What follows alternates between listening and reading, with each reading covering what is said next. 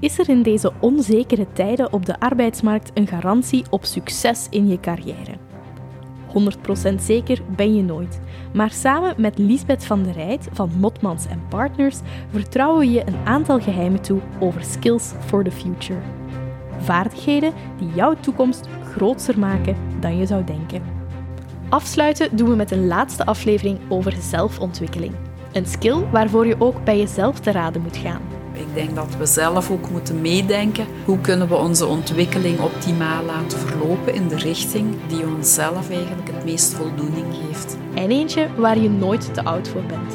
Ik denk dat ongeacht de leeftijd dat we altijd nieuwe dingen kunnen ontdekken. Waarom zou je niet op je tachtigste nog leren schaken bijvoorbeeld? Ook Lisbeth zelf streeft persoonlijke groei na zowel in haar professionele leven als daarbuiten. Zelf vind ik dat een heel belangrijk eh, gegeven om toch ja, elk jaar het gevoel te hebben van ik ben uh, toch gegroeid als persoon in mijn uh, kennis, in mijn vaardigheden. Ik heb dit jaar nog een opleiding fotografie gevolgd bijvoorbeeld.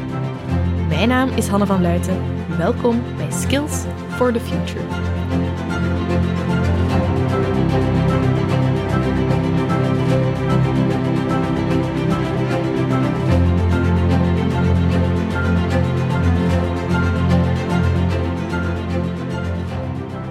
Hallo Lisbeth. Dag Hanne.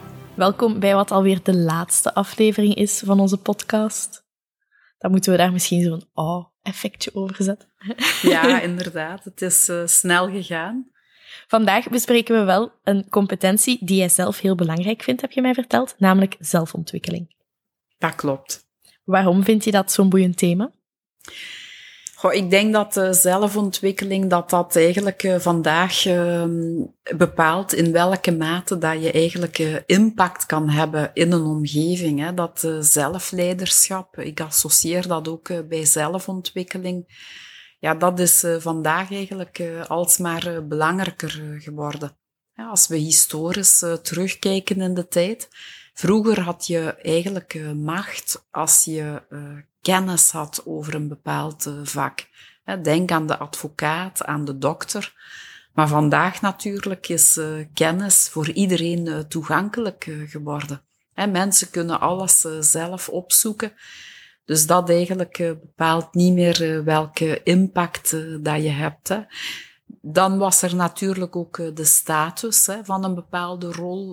De pastoor, de, de leraar, de baas, die hadden ook eh, impact puur vanuit eh, hun eh, rol die een bepaalde status met zich meebracht. Maar vandaag zien we dat ook dat eigenlijk toch verdwenen is. Hè?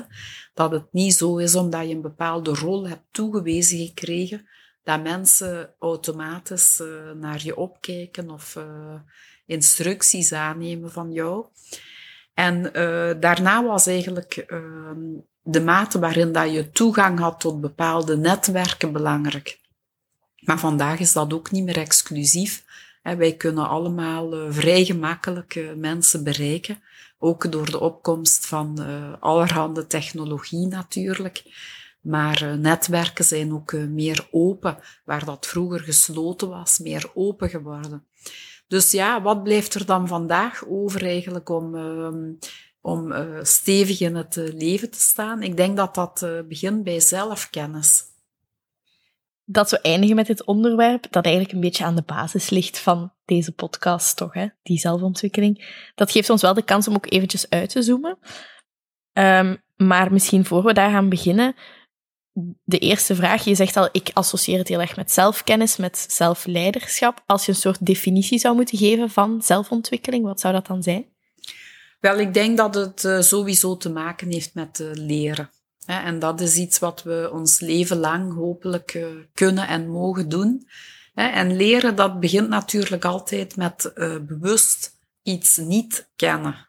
Dat is altijd de eerste belangrijke voorwaarde van leren, van zelfontwikkeling.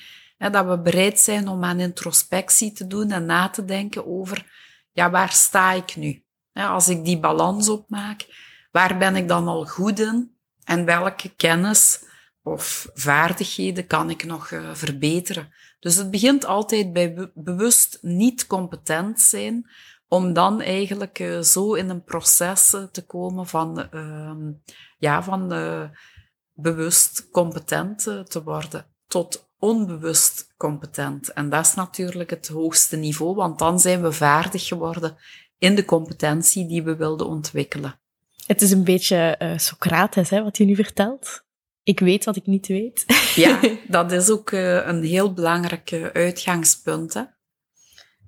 Als je zegt levenslang leren, dan gaat dat, neem ik aan, niet alleen over kennis, hè?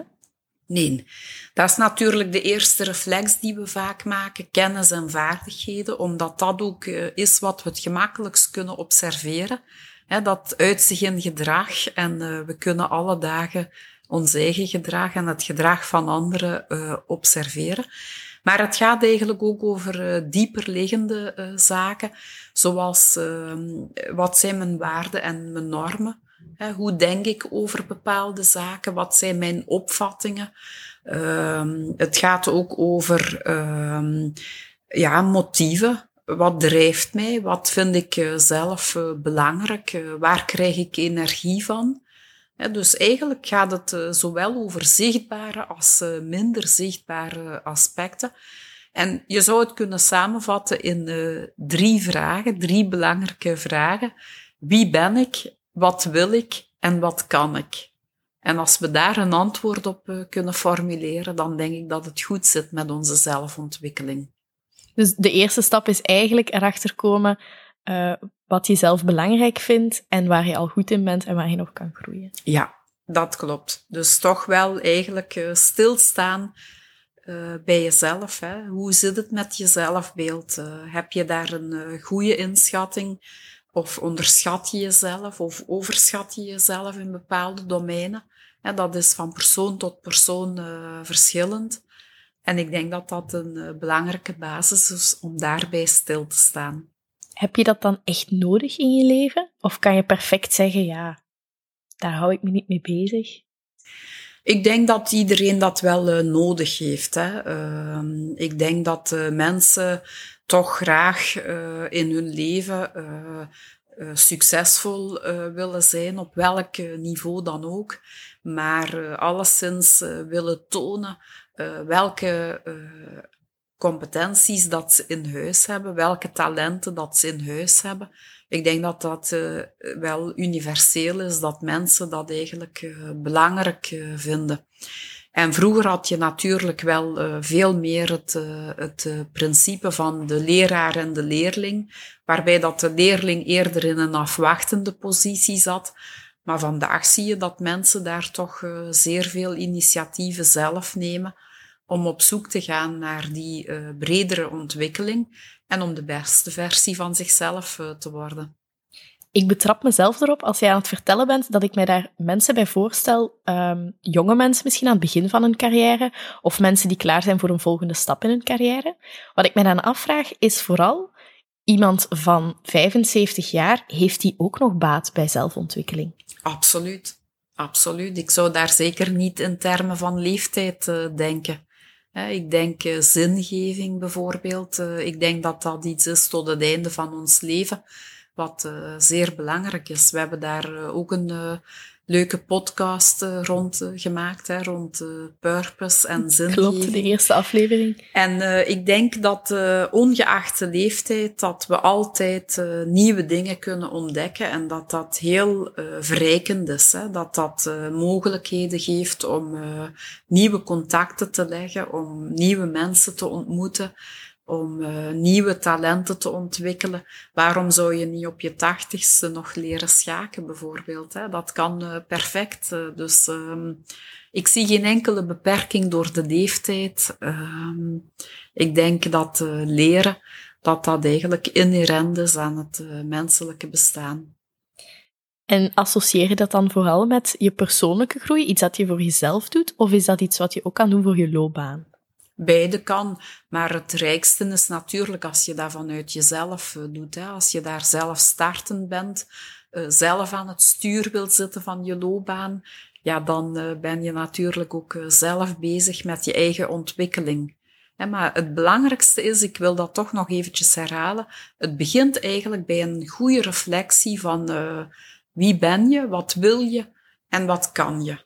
Drie ogenschijnlijk eenvoudige vragen, maar je moet ze zelf maar eens uh, proberen te beantwoorden. Het zijn echt wel uh, moeilijke vragen. we hebben er ook niet altijd de taal voor uh, gekregen om ze goed te beantwoorden. En daar starten we dan ook mee, om, om daar wat zaken aan te reiken, om daar goed over na te denken. En dat op zich al kan heel verhelderend zijn in een proces van zelfontwikkeling. Ja, want je zegt het is niet simpel om met die vragen aan de slag te gaan. Op welke manier kan je dat dan aanpakken? Of kan je hulp vragen bijvoorbeeld? Waar kan je daarvoor terecht? Ja, je kan uh, zeker hulp uh, vragen. Je hebt misschien een uh, mentor op het werk, een collega die je als klankbord kan gebruiken of je leidinggevende. mogelijk zijn er functioneringsgesprekken waarbij dat je die dingen zeer open en transparant kan bespreken. Als dat niet veilig uh, genoeg kan, ja, dan is er uiteraard altijd de mogelijkheid om loopbaanbegeleiding uh, te volgen. Dat is een initiatief van de Vlaamse overheid, waarbij dat elke werkende Vlaming eigenlijk uh, recht heeft op zeven uur begeleiding. En dat zijn natuurlijk mensen die specifiek opgeleid zijn om op die drie vragen een antwoord te zoeken. Hè. Samen met jou dan? Ja, inderdaad. Dus uh, als een gids gaan zij jou begeleiden en uh, gaan zij tools aanreiken om uh, antwoorden te formuleren op die vragen. Ik hoor jou zeggen, ja, je kan die hulp vragen. Het gaat natuurlijk over zelfontwikkeling. Hoe belangrijk zijn anderen daarbij? Zeer belangrijk. Hè? Ik denk dat, uh, dat feedback van anderen, dat dat ook een uh, heel interessant hulpmiddel is.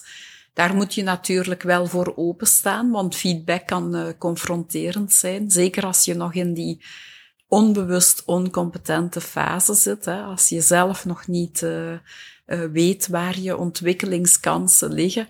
Ja, dan kan feedback soms wel wat confronterend zijn. Maar ik vind het nog altijd een heel mooi geschenk als mensen bereid zijn om eerlijk ehm, feedback te geven ja, dat is eigenlijk uh, prachtig. Hè? Als dat je al op weg kan zetten, als je dan uh, daarmee uh, aan de slag kan. Niet zozeer om dat als de, de definitieve waarheid te beschouwen, maar weer al als reflectieinstrument om na te denken van herken ik het? Heeft iemand anders me dat ook ooit verteld? Wat wil ik daarmee? is dat voor mij belangrijk? En hoe kan ik dan uh, die ontwikkeling uh, op gang zetten? Heb je die anderen ook echt nodig of zou, is het iets wat je ook zelf zou kunnen doen?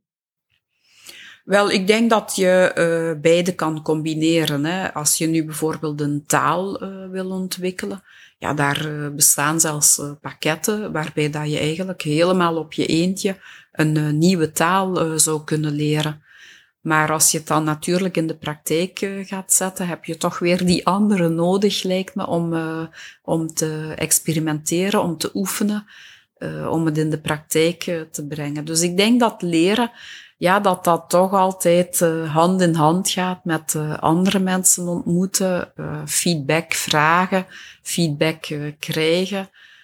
dat dat toch eerder iets is wat we samen doen met anderen. Op welke manier ben je zelf bezig met zelfontwikkeling? Uh, heel erg. Uh, dat is ook een beetje inherent natuurlijk aan mijn uh, interessedomein, aan mijn vakgebied ook.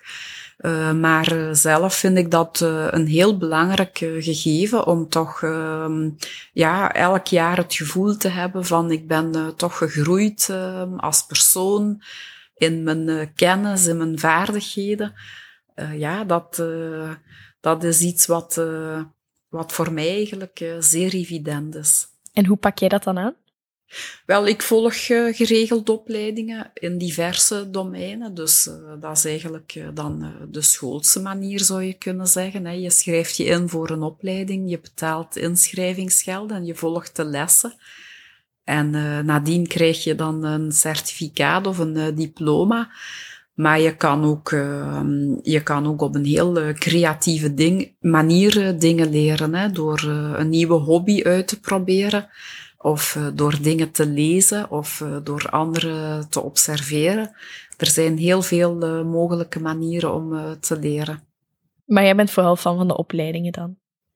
Ik ben fan van de opleidingen en ik uh, doe dat uh, zowel uh, professioneel als privé. Ik heb dit jaar nog een opleiding fotografie gevolgd bijvoorbeeld. Iets wat niet meteen aansluit bij mijn professionele loopbaan, maar waar je dan weer andere dingen kwijt kan. Ehm, waardoor dat je de natuur moet intrekken bijvoorbeeld. Ehm, of door een andere lens letterlijk naar de wereld moet kijken. En uh, dat vind ik wel uh, zeer interessant. Dus dat vertrekt ook altijd wel vanuit zo'n soort achterliggend idee? Ja, dat denk ik wel dat de meeste kans op uh, leereffect heeft. Hè, dat je op voorhand wel nagedacht hebt van was mijn plan? Hè, van, van was mijn nood? Waarom denk ik dat dat voor mij interessant zou kunnen zijn? Hoe kan ik mezelf ontwikkelen door dit of door dat te doen? Uh, je moet geen opleiding volgen omdat je buurvrouw dat ook uh, toevallig uh, doet. Hè. dus ehm, ik denk wel dat er op voorhand een beetje bewust moet over nagedacht worden. En dat je dan eigenlijk de meeste leereffecten gaat hebben. En dat je dat ook het meeste voldoening gaat geven.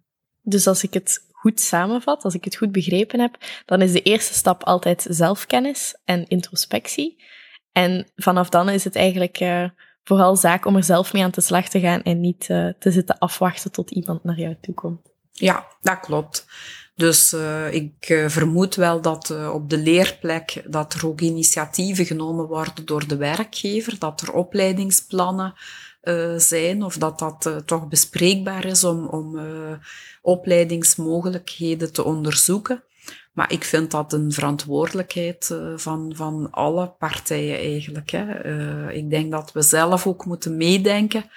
Hoe kunnen we onze ontwikkeling optimaal laten verlopen in de richting die onszelf eigenlijk het meest voldoening geeft. En als het dan gaat over die werkgevers, je zegt zij organiseren ook vaak wel uh, opleidingen bijvoorbeeld. Is dat iets wat 50 jaar geleden ook al gebeurde of wat men toen ook al belangrijk vond? Zeker, hè. ik denk dat de opleiding dat dat altijd een wezenlijk onderdeel uh, geweest is uh, van werken. Vandaag zien we dat dat wel ook meer gestructureerd verloopt en dat dat zelfs tot de wettelijke verplichtingen van grotere bedrijven behoort. Hè. Dus dat men toch eigenlijk zeer goed begrepen heeft dat dat ook belangrijk is voor het welzijn van mensen. Eh, die zelfontwikkeling, dat dat ook uh, niet alleen uh, goed is voor het bedrijf, maar ook goed voor de medewerker en dus een absolute win-win. Klopt het als ik zeg dat dit een beetje een basiscompetentie is die misschien wel onderliggend al de andere competenties die we al besproken hebben mee bepaalt? Dat is zeker zo. Hè. Dus uh, zelfontwikkeling, dat uh, kan eigenlijk uh, de start zijn van alle andere skills for the future die we besproken hebben. Dus, maar die introspectie aan het begin, weten waar je staat, de balans opmaken, dat lijken me toch wel heel belangrijke basisprincipes. Dan denk ik dat mensen die aan het luisteren zijn, na deze aflevering zeker weten waar ze kunnen beginnen. Dankjewel, Lisbeth. Heel graag gedaan. Dit was alweer de laatste aflevering van Skills for the Future. Heb je daaruit nieuwe ideeën opgepikt of genoten van de inzichten van Lisbeth? Volg dan zeker ook de sociale media van Mopmans en Partners en deel deze podcast met vrienden, kennissen en collega's. U hoorde mijn stem en die van Lisbeth van der Rijt. De montage van deze podcast werd verzorgd door Jeroen Olaert.